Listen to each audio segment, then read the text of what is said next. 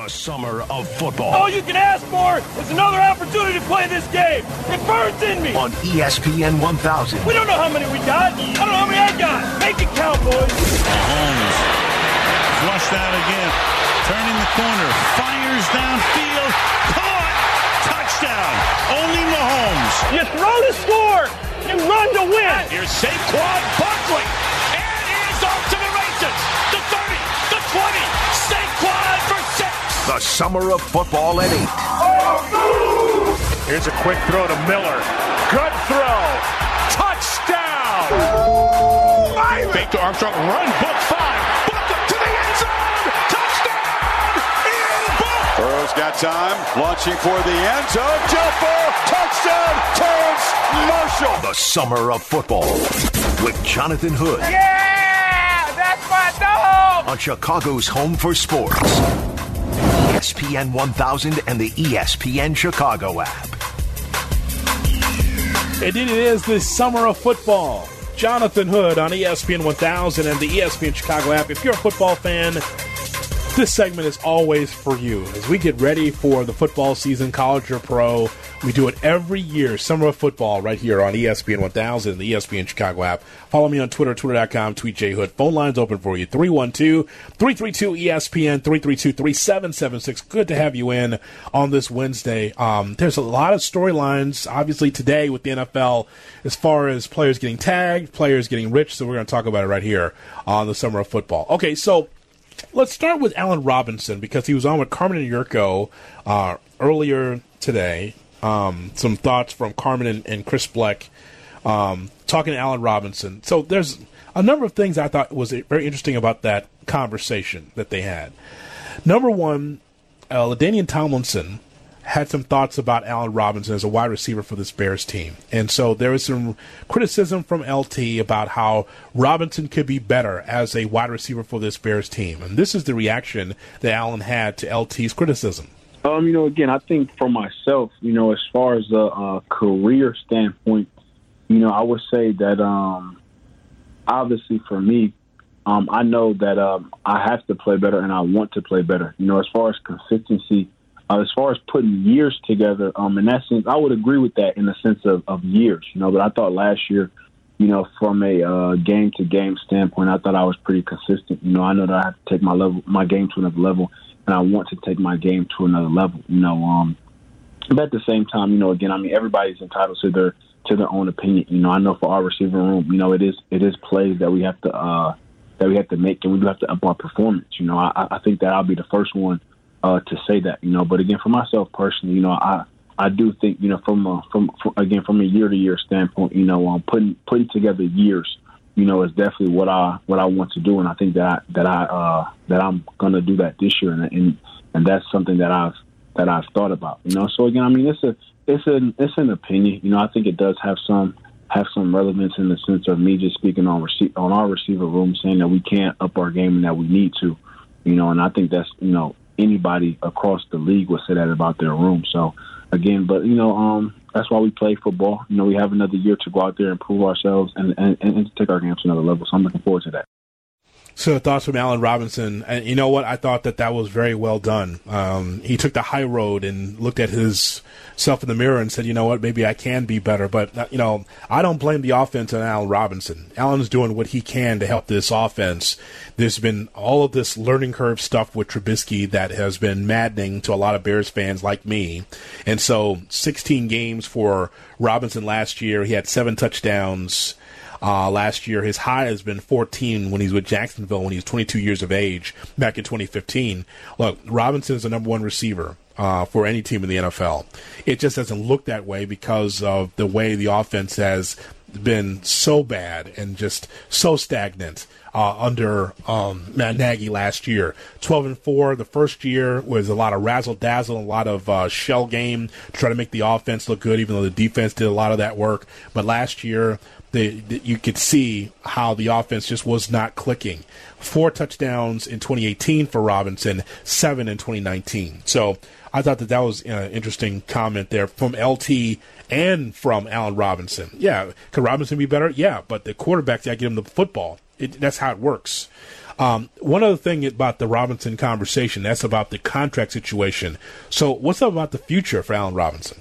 We haven't heard nothing, you know, and I think just as far as you know, me, me and my agent, you know, from the conversation that we had, you know, I mean, we're not necessarily uh, anticipating on on hearing anything, you know, um, at this point, you know. So for us, we're just again, we're we're going into camp, you know, um, preparing preparing ourselves to have a to have a good year, you know. And um, again, that's kind of all that I can focus on. You know, I mean, if if that comes up and if they reach out to my agent, you know, I'm sure they'll for sure um, have have some pretty good discussions and things like that. You know, but again, that happened that hasn't happened yet, and again, maybe it will happen. You know, again, I don't. I can't predict the future, you know, so um, I don't know if that will happen at all, you know. So, again, for myself, you know, with this being my second time going to a contract year, you know, I know how to mentally prepare myself and I know how to block all that out.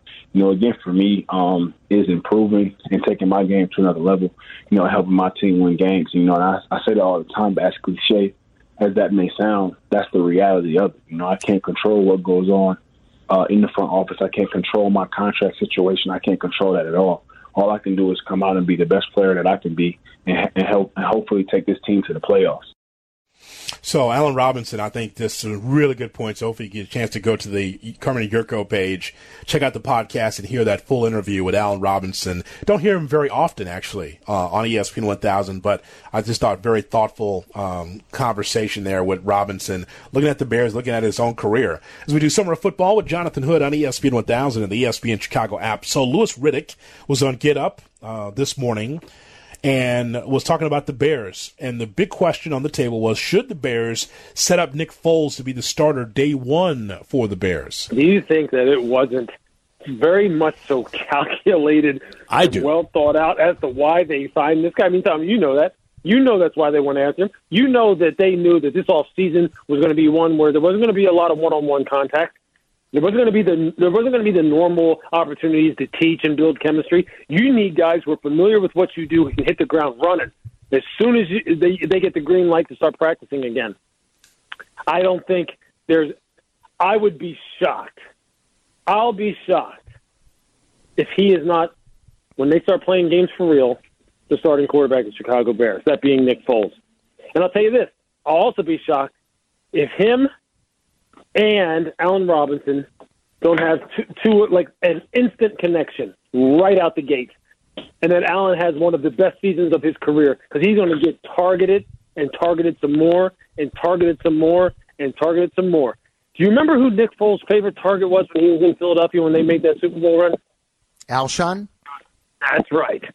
Same, not not not the same player, same body type, big catch radius, a guy who can win the 50-50 balls, a guy who look, Allen's a much better route runner than Alshon Jeffery. Yeah. Al, I mean, Allen's a better player. He is going to light it up. This this football team is it's very look. There's no question they don't have the track team that some of the other high-powered offenses in the league do. I mean, we all can see that. But they are going to be a very resourceful, much more physical running football team this year, and that's going to start with Juan Castillo.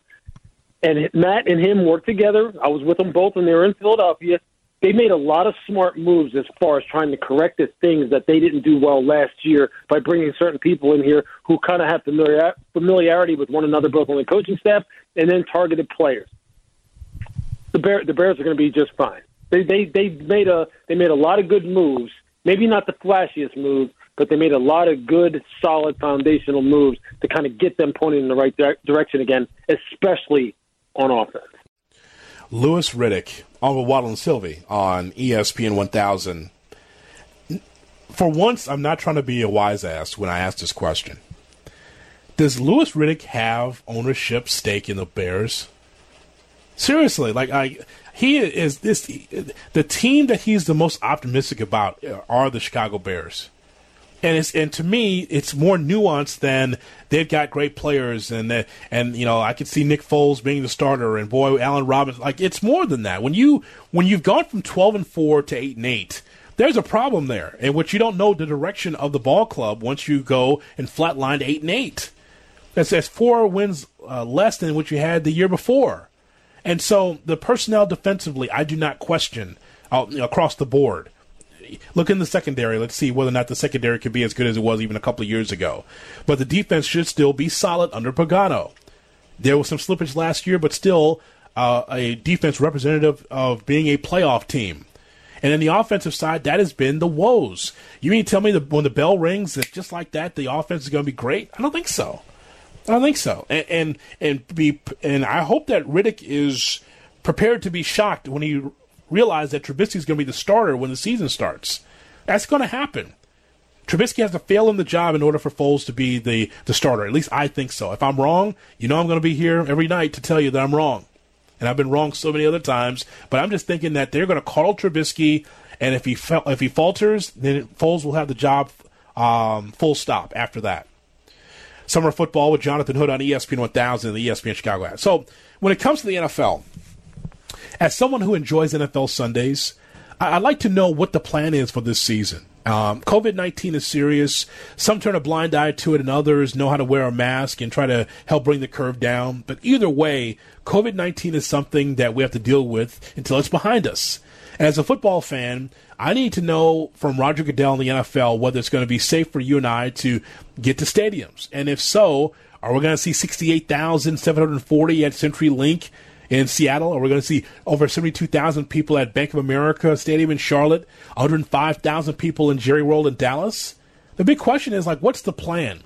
Well, one thing for sure is with the different iterations of plans from state to state on what phase that we're in, it won't feel the same.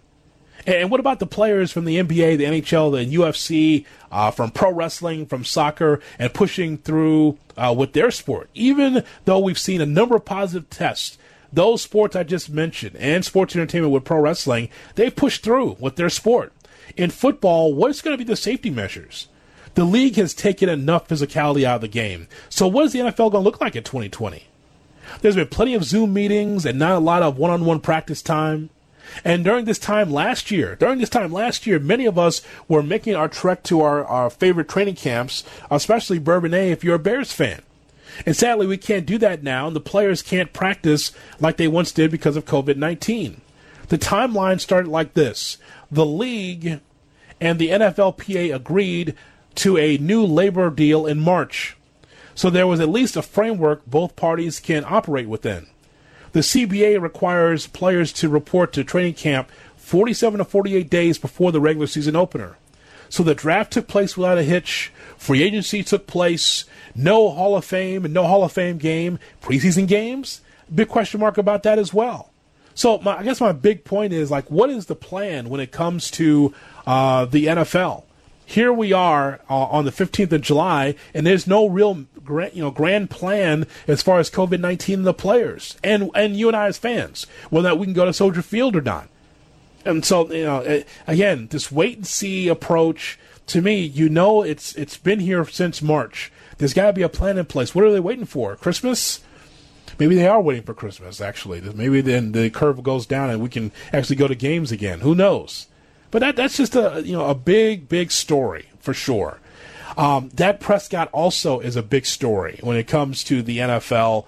Uh, he has been hot in the NFL circles this offseason, and the big question is when will Dak get paid? Last summer, we were talking about Zeke Elliott and whether or not he's going to get paid. It's just a never ending drama with Dallas. And to me, it's just so tiresome. I was talking about it earlier today. I was uh, in for Jason Fitz. I was doing uh, First Take Your Take on ESPN Radio this afternoon. And the big topic again, they said, "Hey Hood, you know, what's your thoughts on Prescott?" And it was just like, you know what? It's so tiresome. We know that Prescott is going to get paid because there is no bigger difference maker that position on the Cowboys depth chart than Dak Prescott. And don't give me the the Andy Dalton nonsense because I don't want to hear it. Big Red is not uh, is not Dak Prescott. If I had a choice between Trubisky and, and Prescott right now, I'd take Prescott 10 times out of 10. We haven't even seen the best of Dak just as of yet, but that team is stacked with offensive weapons, and Dak eventually is going to get paid. Remember, the ceiling right now is what Mahomes got paid. Will anyone surpass that? Maybe not, but at least now there's something for quarterbacks to look at and say, hmm, okay, that's what you get for winning the Super Bowl. That's what you get for being the top quarterback in the game right now. Okay, so I want to get some of that. And Dak Prescott's going to get his money at some point. We're going to talk to Chris Mortensen, uh, NFL insider, coming up next to get his thoughts about some of the storylines around the NFL. That's next. Summer of Football with Jonathan Hood on UTH. Under the Hood with Jonathan Hood. How you doing? Follow us on the gram at IGJ Hood and at ESPN underscore Chicago. ESPN 1000, Chicago's home for sports.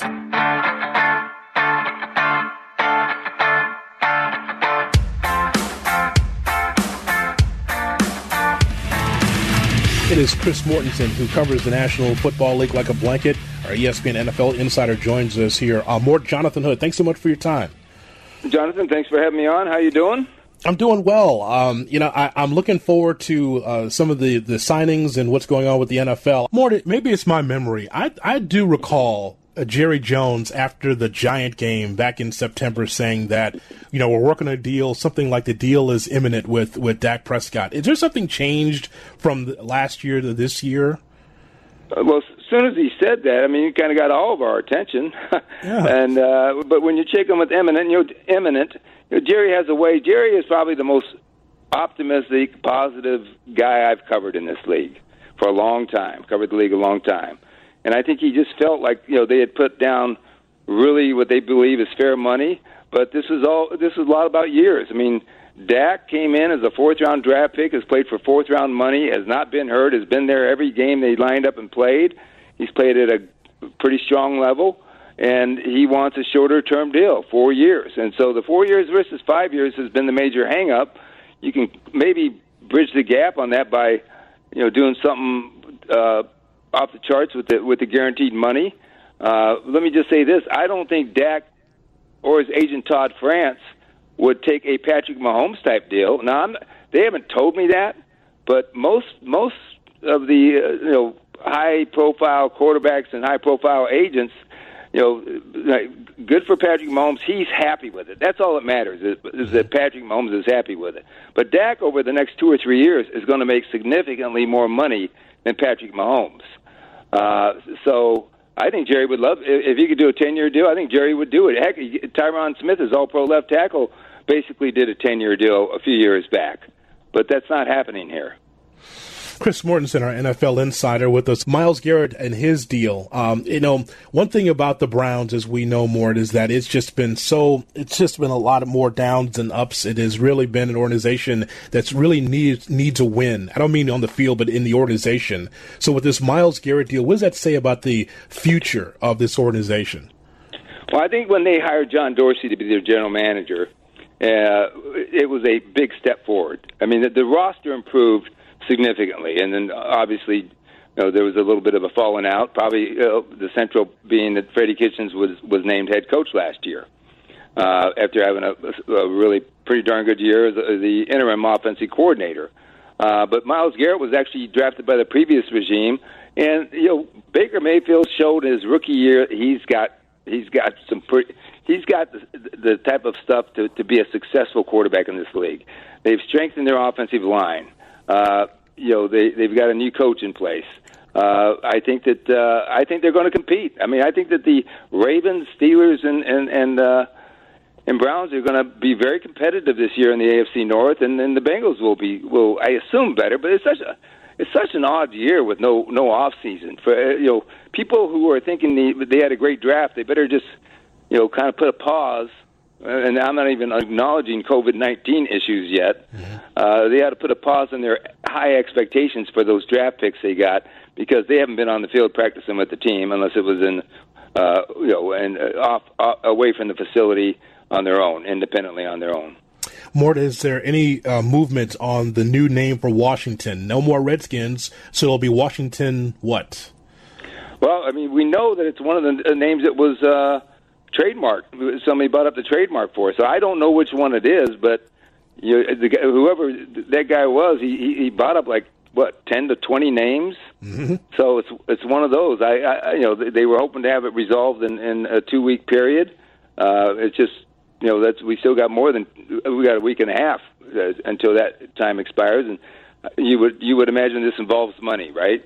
Because lawyers are involved. Right. So uh, clearly, uh, you know I would say Dan Snyder's going to have to pay uh, for the name that he wants and pay probably pretty decent money. But I have no idea what that name is. I really don't.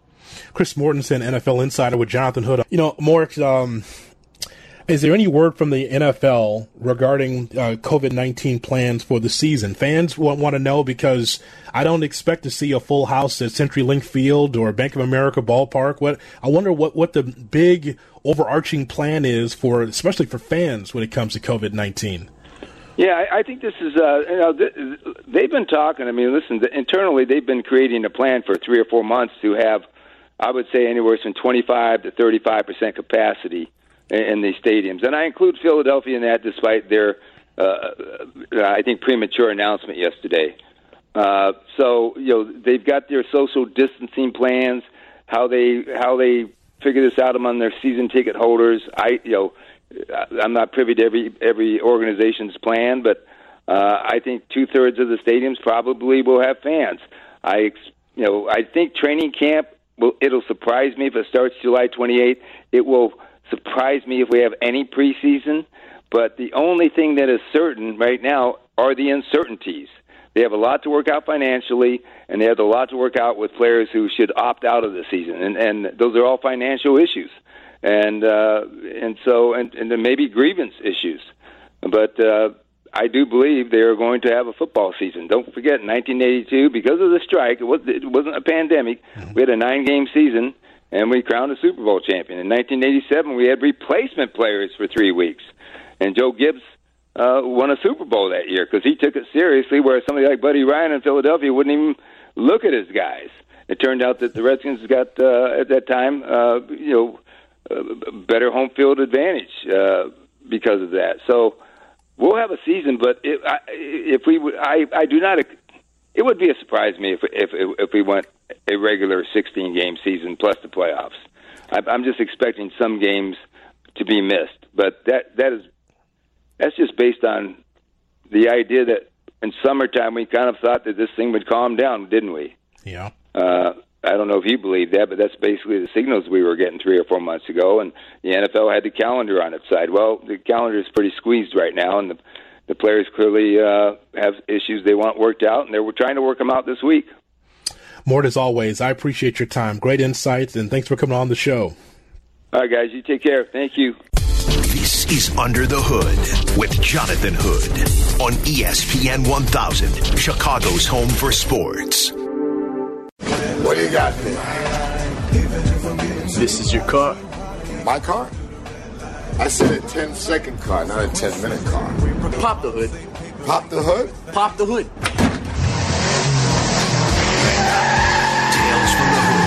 Jonathan Hood on ESPN 1000 and the ESPN app. Here we go. Tales from the Hood, stories of sports, entertainment, everything else in between. Glad that you're with us here on ESPN 1000 and the ESPN Chicago app. Don't forget, if you don't get a chance to hear our show live, starting at 6 o'clock after Waddle and Silvy with the baseball show presented by Goose Island Beer Company. We're having a fun time with the baseball show as we count down the days to opening day for the Cubs, Sox, and everything else MLB. Check out the ESPN Chicago app. Click the baseball show, you're there. Or Under the Hood, we talk about everything else, you know, as far as what's topical for the day, shows that you might have missed, guests that you might have missed is right there on the ESPN Chicago app. Click Under the Hood. It's the most unique tab in the station. Would you would you would you say that, Tyler? It's the most unique no doubt. that we have. Yeah, we got titles, we got everything, everything you want there.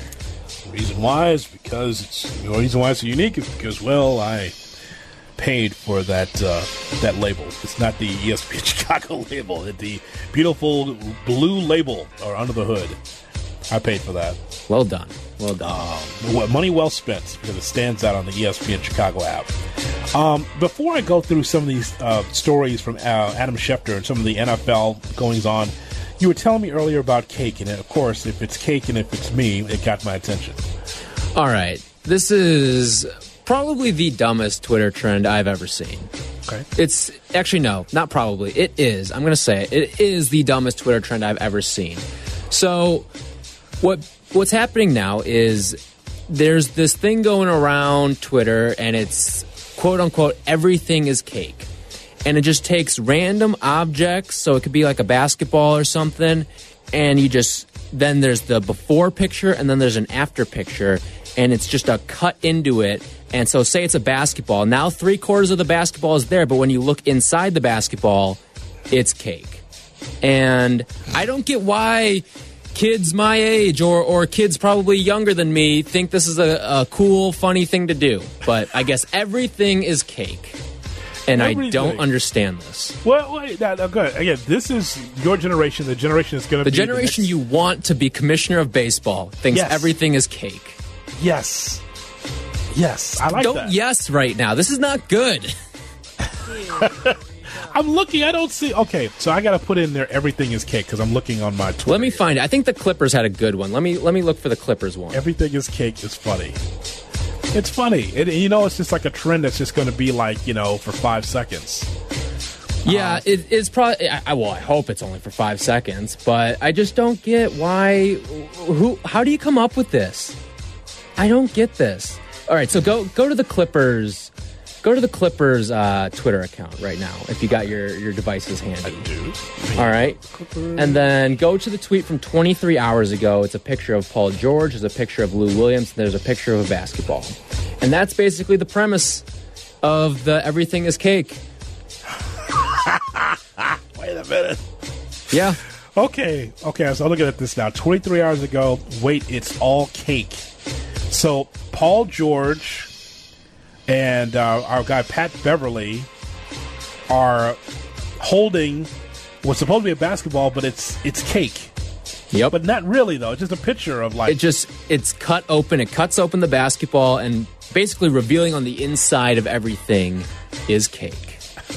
I see this stuff. I'm gonna retweet it. Don't no no no no no no, Don't no. retweet it? Don't Okay. don't. we cannot let this. We cannot give this thing oxygen.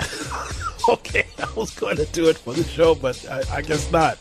I'm just looking at this like, um, okay, I'm just looking on Twitter. Someone's slicing a potato and it's cake on the inside. Yep. And it says everything is cake. There's like berries and stuff like that too. This is the worst thing Twitter's ever done. cake is power, cake is everything, says Carl. Everything is. I can't believe you're enjoying this. It's funny. It's just, it's just weird.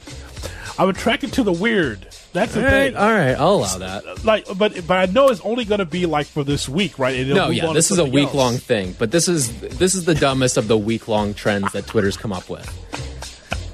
How do you even think of this? I don't know. I will say this: there is some phenomenal photoshopping going on right now across Twitter because of this. This is weird. Someone's opening up a salmon, you know, piece of salmon, like, Yeah, like, a, like yeah. uh, and it's like, and it says everything is a dry piece of blanking cake now, effing cake. It says says right here. Oh boy, What in the world? That okay? All right. It is that is very strange. You are right, but you know what? I'm not going to be mad at it because. But here's the thing: if we're on August 15th and talking about everything is cake, now it's going to be like, all right, this is nonsense. This is silly. yeah, we've opened the Pandora. The pandemic has opened the Pandora's box to the best and the worst parts of the internet. It really has. That is a, a perfect piece of salmon, and someone cu- cuts it open, and it's cake on the Yeah. inside. It's Th- so ridiculous. See, I, I haven't had cake in, in quite some time now because it's it's a function thing, and right now there's not a lot of functions going on. So I see this, and I both crave cake, but at the same time, I also lose my appetite for whatever whatever other food maybe was there that has been turned into cake. It's just I don't know. It's just I think thing is bizarre, but you know, like for the time being, everything is cake. I'm looking at this right now. The the, the potato got me though. It's like wait, I thought that was just gonna be a potato. Oh, it's cake. Damn you! You, you fooled me again. So make sure that you send your everything is cake videos to at ESPN 1000 so you can drive Tyler crazy. Oh boy. No, we're not doing this. We're, we're ending this, all right? This should be our campaign now to end the Everything is Cake challenge. you and I, come on, partners All in crime here. All right, all right. Please stop sending everything is cake videos to ESPN 1000. No, on no, not just to ESPN 1000, to all of Twitter. All of Oh. Twitter.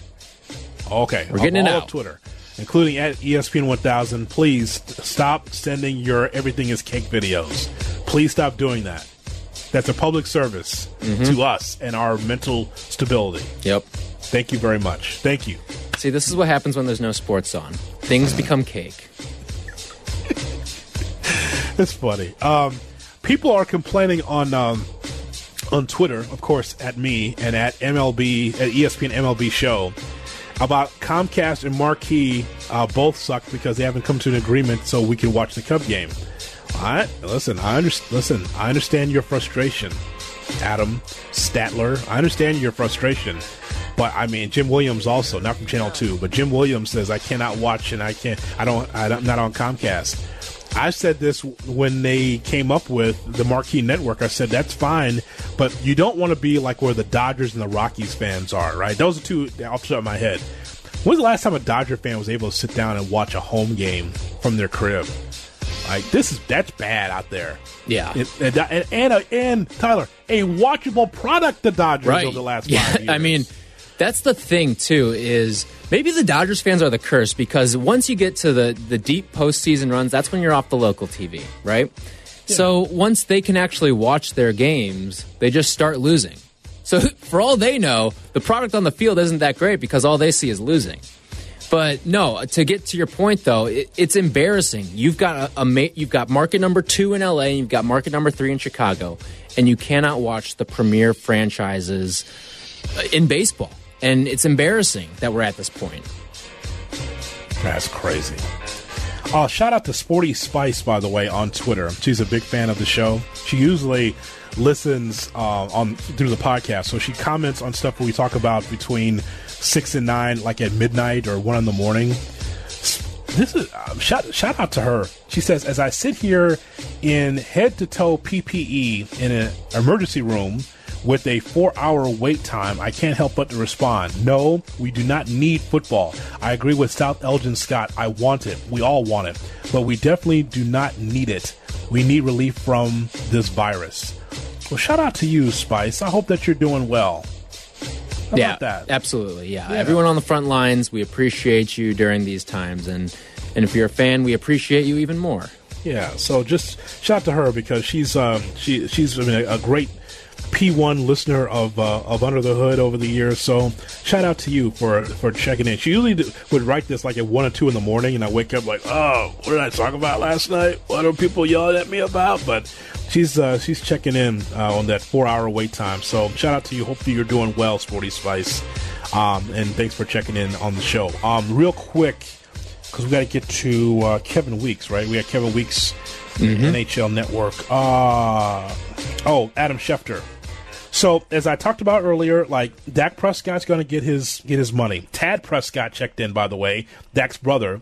Says there's a reason I was never a Dallas Cowboys fan uh, growing up or before they drafted Dak. Uh, the, uh, after today, who knows how much longer I'll be cheering for them? Man, like Tad Prescott backing up his brother Dak Prescott, mad because Dak didn't get like this, you know, this major money.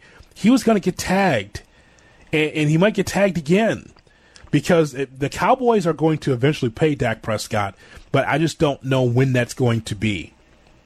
And I still think that Dak Prescott is a good quarterback in this league. I think he's in the upper echelon, the upper tier of quarterbacks, and he's got now he's got weapons around him. And so the, even the tag is not bad. Yeah, you want to have the the security that like um like Mahomes has five six year deal with a with a lot of money, but he got tagged. And and again, Prescott can say he wants to trade and wants to leave. That's not happening. He's going to stick with that team. And it's interesting that he never talks about it openly, but his brother steps out on social media and says that he's not a fan of the Cowboys and mad at the Cowboys. Todd Archer says divorce is on the horizon. Says that uh, the Cowboys failed to sign Dak Prescott to a long term deal. Oh well, we'll see. We'll see if there's going to be a divorce. I don't think that I don't foresee that happening. Uh, and Derrick Henry's new deal did not show up today uh, for the NFL Wire, but he's got a brand new deal in place as well. You know who's happy about that? Ryan Tannehill's happy about that. Not only did he get paid, but also Henry got paid as well uh, on that Tennessee Titans team.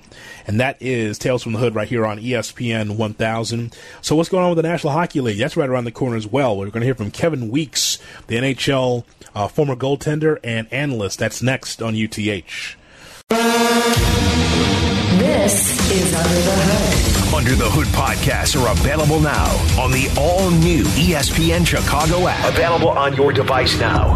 This is ESPN 1000, Chicago's home for sports. The Hood with Jonathan Hood on ESPN 1000 and the ESPN Chicago app. So glad that you're with us. Jeff Dickerson and I, we host Saturday afternoons right here on ESPN 1000. Also across the country on the ESPN radio app. And we got a chance to talk to Kevin Weeks, NHL network analyst and former goaltender. We got his thoughts about COVID 19 and hockey. Will the players be ready? Everybody uh, that I've spoken to is uh, is feeling good and feeling healthy, in shape, and it also helps that the guys were able to get a little bit of a heads up as to kind of where this was trending. So, you know, for a lot of the players in the off season and even in season, but throughout the calendar, there's kind of a periodization. And what made this so unique is I'd probably say probably about a month ago, they didn't know if there was going to be an agreement, uh, if so, when, how, where the virus is going. But I think once we got through a couple phases of the return to play plan and a lot of the union membership from the player side, the NHLPA had been in touch clearly with the players and the executive committee of players have been in touch with the players as well. Then word started kind of creeping out that it was at least closer to ratification. And with that, guys knew they had to ramp things up. So overall, I think guys, for the most part, are in good shape. Some guys are in great shape. And by the time the puck's dropped, everybody will be in great shape. That's my understanding. Kevin, this is a really um, tough time for everyone with COVID 19, but I would say that the NHL did a really good job of putting everything together to get to this point. How would you characterize uh, Commissioner Bettman and the job that he's done to try to get this league restarted? I mean, Commissioner's done an outstanding job. You know, he's the longest tenured commissioner in, in Major League Sports for a reason. You know, I I know him personally and I know him professionally. He's been a, a huge advocate of mine and vice versa. I know him and, and Deputy Commissioner Bill Daly, the same thing. Uh, they've worked around the clock, and Donald Fehr from the NHL Players Association, which is the players union, and Matthew Schneider, and other people behind the scenes, different players on the executive committee.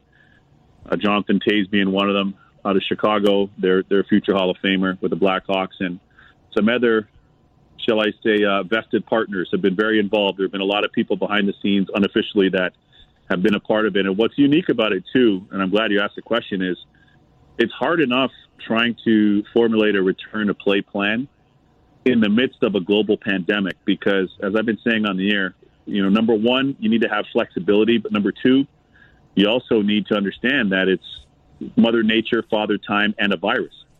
And, you know, managing human spirit and people's health, factoring those things into it. There's just so much that goes into it with those logistics, right? And then your local and state health officials, NHLPA health officials, team health officials, and then the other health officials that our league has uh, has hired and experts that the league has hired as well, and, and consulting with that, and then manager managing government officials, not only here in the U.S. Uh, from a, a federal or national standpoint, but each state has been very different and then also back home in Canada too, with a lot of the different Canadian health officials in different provinces and parts of the country. So all that to say, you have that.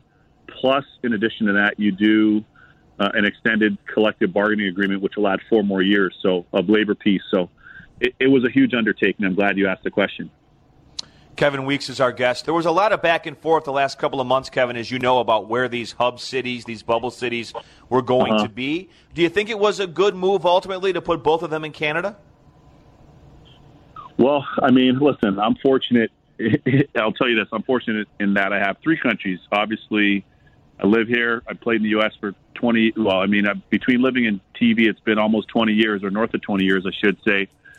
I'm from Canada, and then my parents are from beautiful Barbados. So I was raised in Canada, in Toronto specifically, my hometown. So I know that that you know our city back home in Toronto specifically has over 150 arenas in metropolitan Toronto. It's more arenas than any city in the world. So if you're going to be housing that many teams and you have that many facilities, ice availability is not even a it's it's a non-starter. like it's not even a question mark.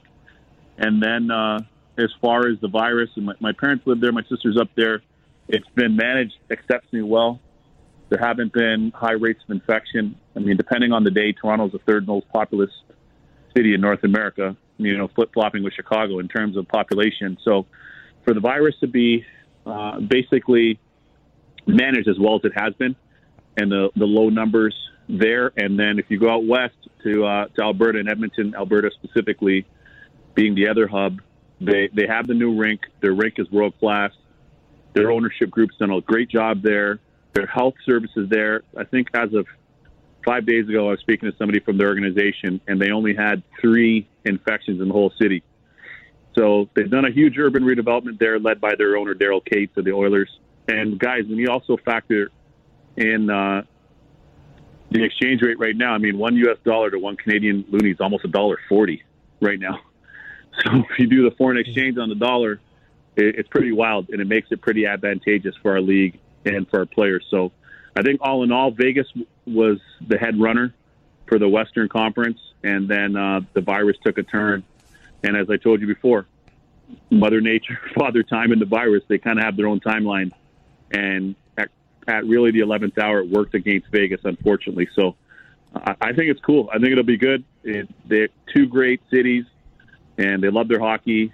And I think our fans in general are going to have an opportunity, more importantly, to see a lot of the greatest athletes in the world, and a lot of those are our players. So we're excited about it. We're pumped for it.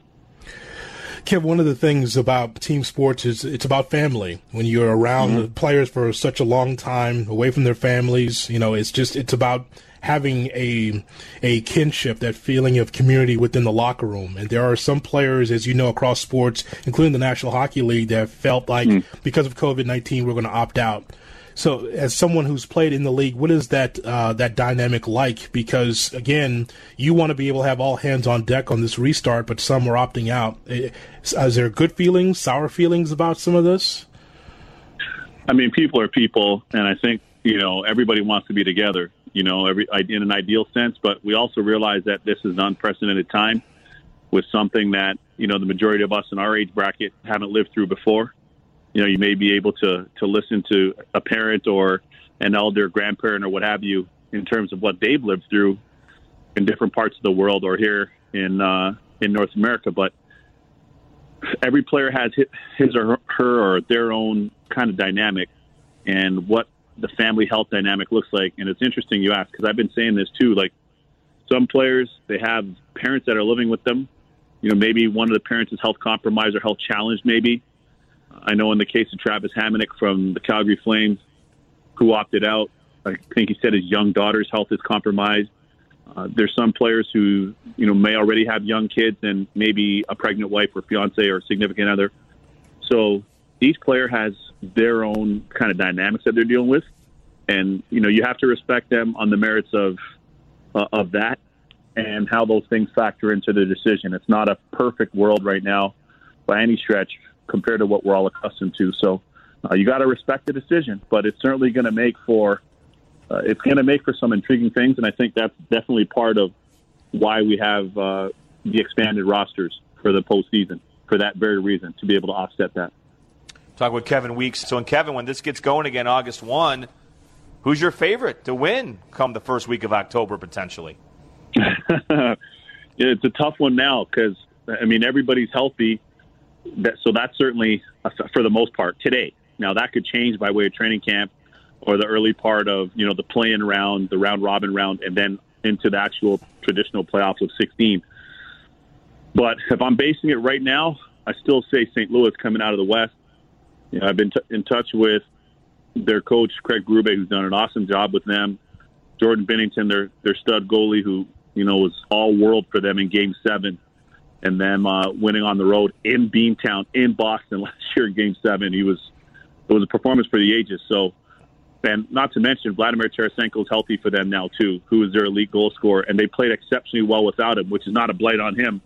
It just speaks to their depth and their mental toughness as a team. So I think all things being equal right now, I would have to say St. Louis if uh, if I've got to handicap it. Uh, Good to hear from Kevin Weeks, NHL analyst uh, with uh, JD and I earlier, uh, right here on ESPN 1000 and the ESPN Chicago app. Also heard from Chris Mortensen as well. Full show tomorrow between 7 and 9 for Under the Hood right here on ESPN 1000. And don't forget the baseball show. We start right after Waddle and Silvy at 6 o'clock. The baseball show brought to you by Goose Island Beer Company.